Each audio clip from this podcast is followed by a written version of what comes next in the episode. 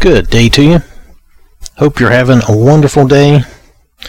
We've been reading in First John, the the letter or the epistle, First John.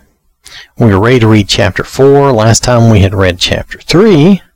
Now at the end of chapter 3, um, John was reminding us that the one who habitually keeps his commandments, you know, the Lord's commandments, obeying his word and following his his uh, precepts, remains in him, and he in him, Jesus, the Lord in us. By this we know and have proof that he abides in us by the Spirit whom he has given us, which is the Holy Spirit has been given to us as a as a gift from you know the Lord to help guide us. So that was the end of chapter 3. Now we're ready for chapter 4. I am reading in the Amplified Bible. Beloved, do not believe every spirit speaking through a self proclaimed prophet. Instead, test the spirits to see whether they are from God, because many false prophets and teachers have gone out into the world. Now, this just immediately, John just gets right to it. You know, don't believe everybody and everything they say. I mean, that's basically what we're getting at. Um, we need to follow, when we're following along with our preachers and our teachers, we need to pay attention and follow along with them in the Bible. And it's not that we don't love and trust them or care about them, but anyone can be mistaken or make a mistake or have an error. And we certainly want to catch that if there is something like that. We don't want to let um, erroneous teaching go on. So it's just something we want to be aware of. Now, there are people too who teach falsely on purpose, and I, I don't understand that, so I can't speak to that. But there again, we want to be aware and not fall prey or, or be trapped by such false teaching. By this you know and recognize the Spirit of God. Every spirit that acknowledges and confesses the fact that Jesus Christ has actually come in the flesh as a man is from God. God is its source, and every spirit that does not confess Jesus, acknowledging that he has come in the flesh, but would deny any of the Son's true nature, is not of God. This is the spirit of the Antichrist, which you have heard is coming and is now already in the world. So here, John makes that distinction. You know you're talking to a fellow brother Christian if they believe that Jesus, if they believe in Jesus, that He's the Son of God, that He came to earth, that He died and rose again, and He is sitting at the right hand of the Father, that He is our Savior and our salvation. If they believe that, then you know you're talking to a Christian even if other things they have in error. Yes, they may be misguided, they may have other thoughts or beliefs that are incorrect. But we can know that they are at least trying and they are at least on the right path if they believe that much, if they understand and know that much then it's time, if they haven't been baptized, it's time to baptize them. If they've been baptized, then it's just time to come together with them and teach and talk and, you know, that kind of thing. Okay? They may have some things that are wrong. They may have some things. They may know something that you don't know. You can always learn something from other people. You never know what you're going to learn from someone else.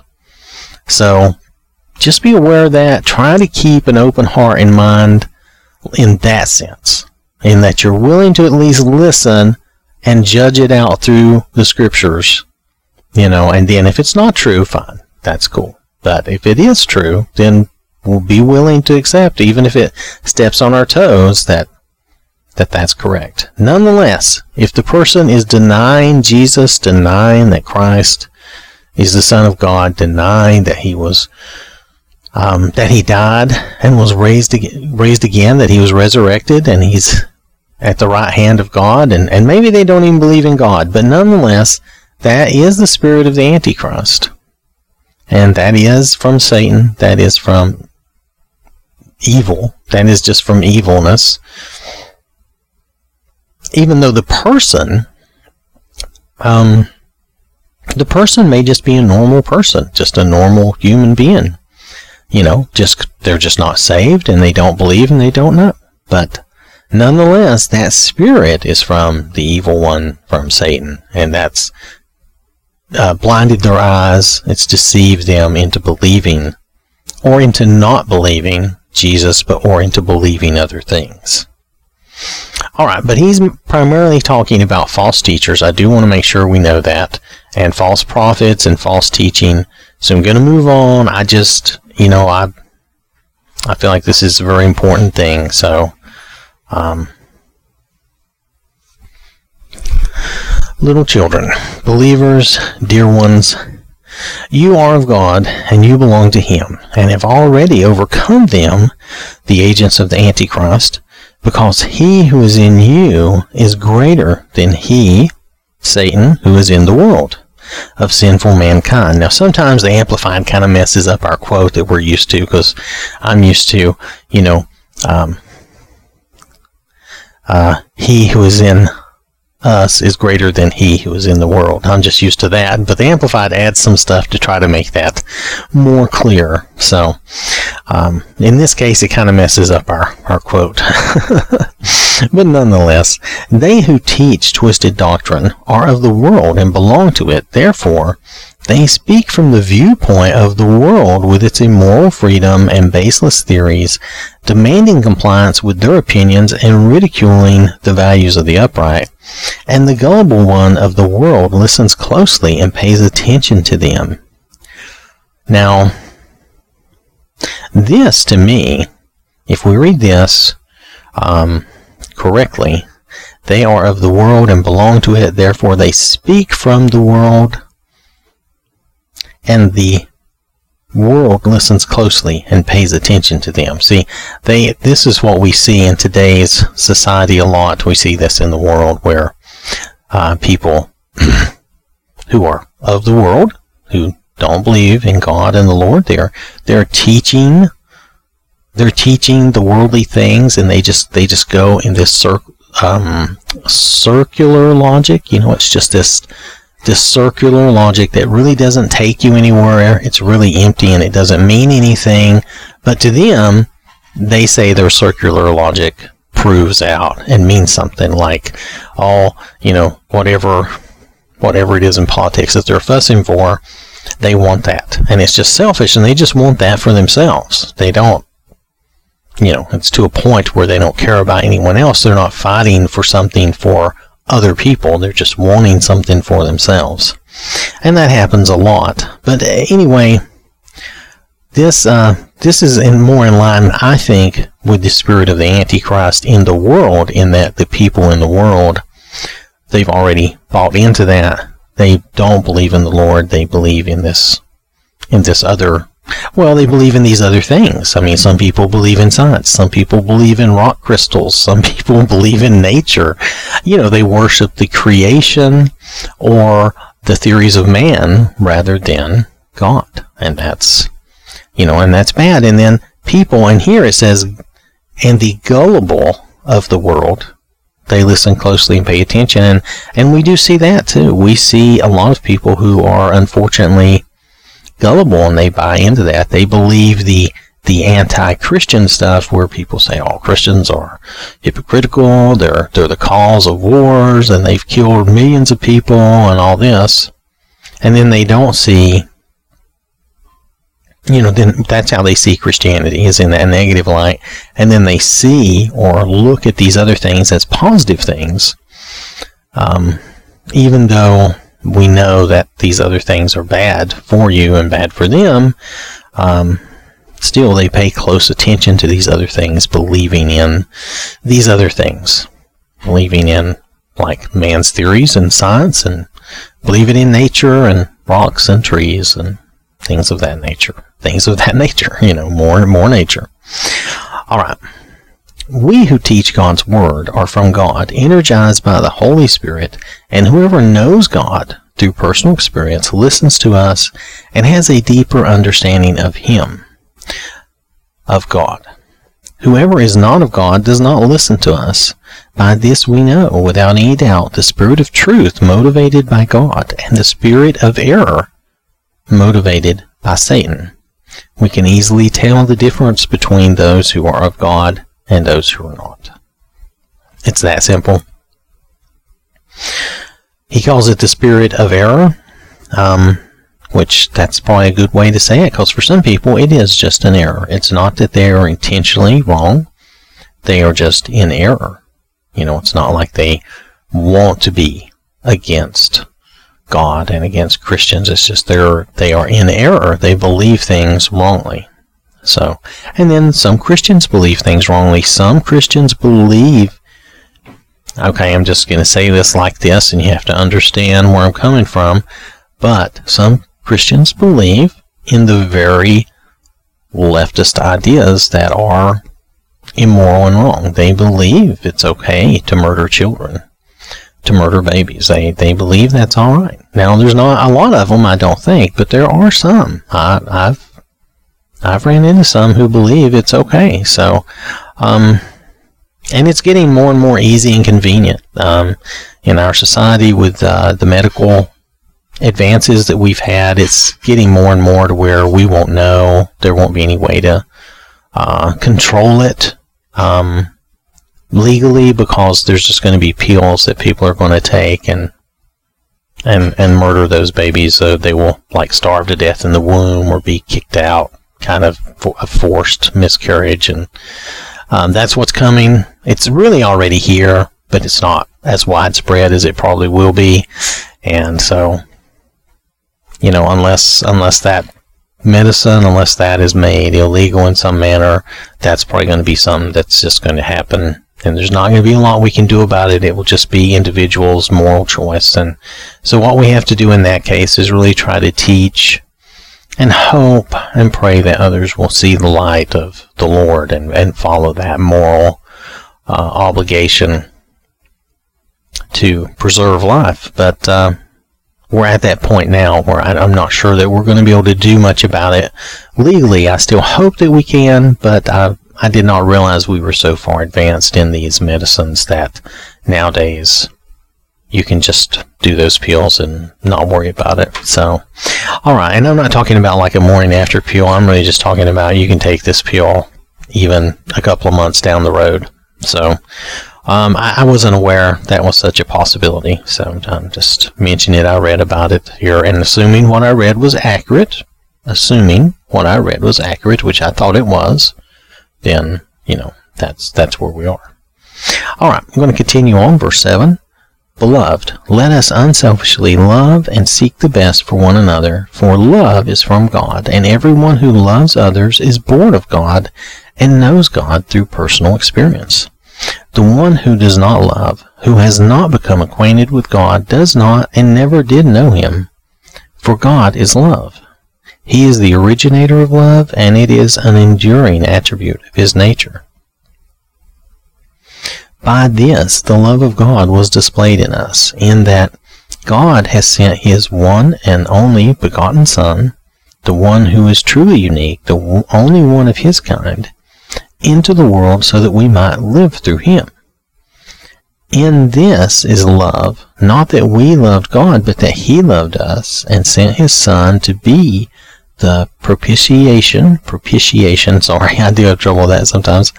That is the atoning sacrifice. So he sent Jesus to be that atoning sacrifice and the satisfying offering for our sins, fulfilling God's requirement for justice against sin and placating his wrath. In other words, Jesus, by being that atoning sacrifice, he satisfied God's need for justice you know, what for our sins. So he has justified us with God so that there's no need for God to enact any punishment for justice because of Jesus' sacrifice. Beloved, if God so loved us in this incredible way, now, yeah, the point is he did this before any of us you know, while we were sinners, he did. This was all done before, well, before we existed in a lot of cases, but also you know, this has been enacted and, and this has been available. And it was done when we were, you know, we were sinners, when we were not a part of God's family. So he did it for us regardless because he loved us. So, beloved, if God so loved us in this incredible way, we also ought to love one another. God and the Lord are example are our example. We should definitely love and care for others, for one another. And not just Christians and not just our congregation, not just our family, but everyone because that's how God and the Lord are. They love and care about everyone, and we need to make sure that we realize that and we're carrying through with that. No one has seen God at any time, but if we love one another with unselfish concern, God abides in us, and His love, the love that is His essence, abides in us and is completed and perfected in us. By this we know with confident assurance that we abide in Him and He in us, because He has given us His Holy Spirit. So if we love one another and watch out for one another and care for one another like we should, then we will know that we are in God and God is in us. Because that love, God's love, that unselfish love, that I will tell you from my own experience, that does not come from me. That comes from the Lord the Holy Spirit, God in me. That does not come from me. That doesn't come from man. We are selfish, petty individuals. I'm just going to spell it out. That's what that's what we tend to be, especially on our own. Only with the Lord can we really be this way and, and enact this this type of love. We who were with him in person, now he John is talking about himself and the apostles. We who were with him in person have seen and testify as eyewitnesses that the Father has sent the Son to be the Savior of the world. Whoever confesses and acknowledges that Jesus is the Son of God, God abides in him and he in God.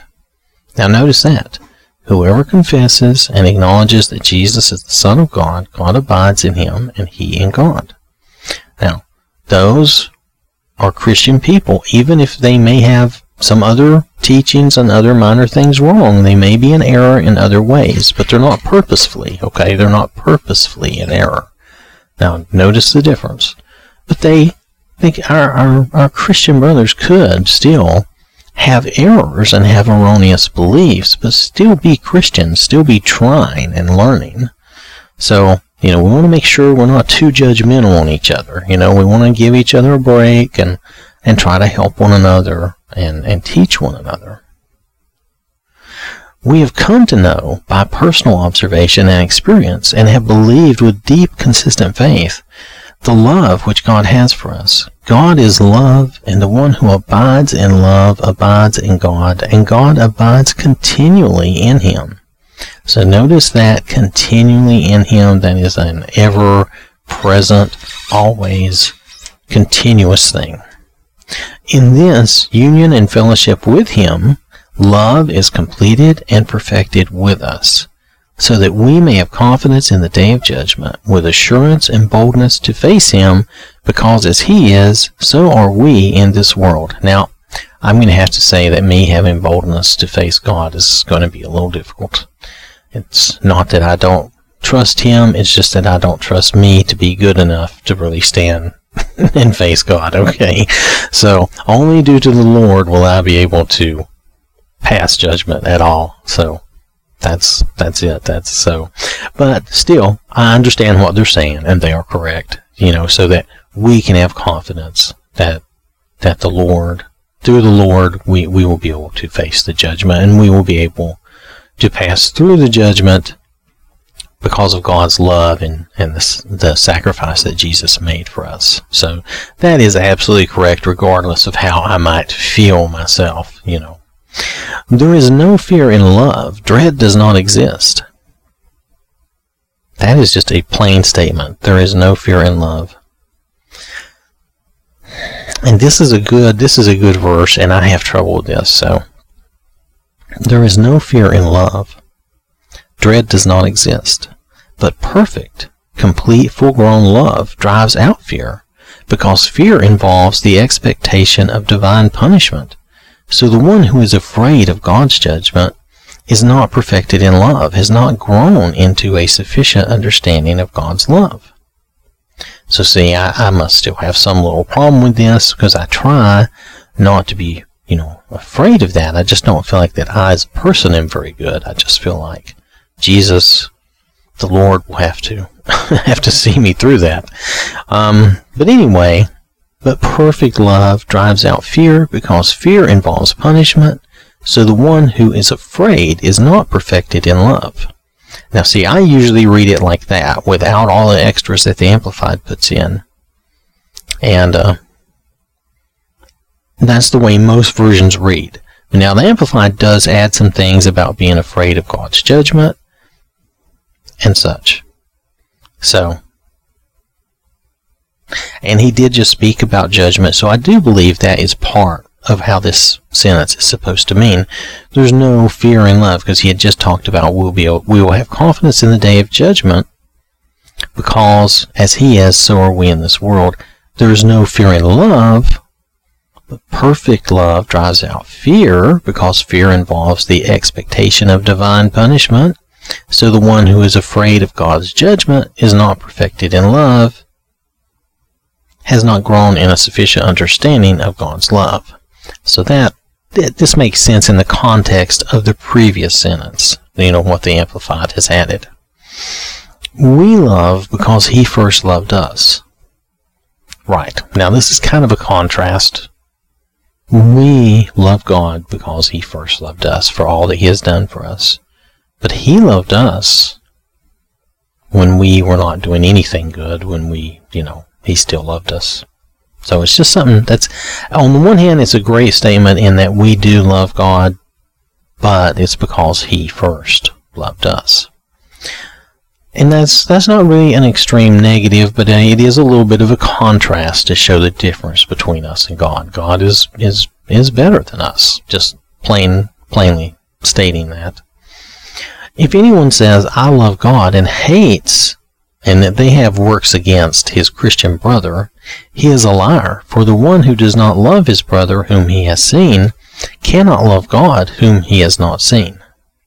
So here he's saying if anyone says I love God and hates his brother, he is a liar. For the one who does not love his brother whom he has seen cannot love God whom, whom he has not seen. So here, again, he's kind of, you know, working us over and telling us how we need to love and care about one another. Now, in the Amplified here, it does specify Christian brother. I'm not sure. I haven't seen that in other translations, but I haven't looked at every translation to be fair. I always have taken this as if we hate others, we shouldn't hate others. We should be like Jesus and like God. We shouldn't hate others. We should want them to come to know salvation and we should love and care about them, so we can't hate them. So I can't, I don't think this involves just Christians, though um, in what he's talking about here, and it's unclear if that would necessarily be just Christians. I think I think we should not be hating our brothers, our fellow people. Period. So if anyone says I love God and hates his brother, he is a liar. Because how can you hate this other person whom you should feel, you should feel some, um, what's the word, uh, empathy for. You should feel and, and understand that they too are here and that they're in a lot of the same position. They're suffering a lot of the same things. We should definitely be feeling that empathy and um, loving and caring about them and wanting the best for them. And I, I really believe it doesn't matter if they're a Christian or not. We should still feel that way. That's I, I I don't see how we could be a Christian if we didn't feel that way. So so if we don't have that love for one another, we certainly would not have that love for God because we wouldn't see or know God really. He's already stated previously if we don't have love, we we don't know God anyway. So because we don't understand. And then maybe that's the problem. Maybe sometimes we think we do, but we just don't understand that. Thank God is love, and He wants us to have that type of love, that unselfish type of caring for everyone. Because that's what He does, and that's how He has been and the way He has acted on our behalf. Okay. And this commandment we have from Him, that the one who loves God should also unselfishly love his brother and seek the best for him. Now this this is plain and simple, and this commandment we have from him that the one who loves God should also love his brother and seek the best for him. Isn't that what Jesus told us? Love God and love your neighbor, love love others. So, and that's also that's I mean that's what God has said as well. So it's um, I think uh, I think Jesus was trying to tell them that hey, this is nothing new. You know, if you look back, and I'm not trying to make fun of it, but I'm just saying if you look at the Gospels, I think Jesus is just trying to say, look, guys, this is nothing new. Um, I can quote you the scriptures from way back when. You know, love the Lord your God and love your neighbor as yourself. You know, so I, I, I sometimes I know he had to get a little firm with people and a little rough with people to get them to listen, but I mean, I, I think he was telling them, look, this is nothing new. We've we've already had this conversation. We're just having the same conversation again. I'm stressing to you the importance of these same things. And here John is in a large way. Now I know he also talked about testing the spirits and making sure that uh, you know we didn't follow false teaching, but he's reinforcing the good teaching of the Lord here. The you know the last um, let's see from verse seven down to verse 21. So the last two thirds or more, well, about two thirds, I guess, um, of this is all about reinforcing what Jesus has has taught us. Taught he taught them, and he's passing that on to us. So it's very important. I believe that we pay attention to this, and that we pay attention to the idea of caring about others and uh, having a very unselfish attitude in caring about others. I can't believe that there's, other than caring about God and loving God, I can't see anything else that's much more important. And if we do care about God, then we're going to care about His other children, our other siblings, our other brothers and sisters.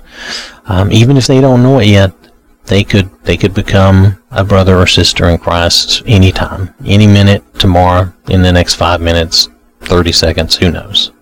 So we should definitely always treat everyone as if they already are.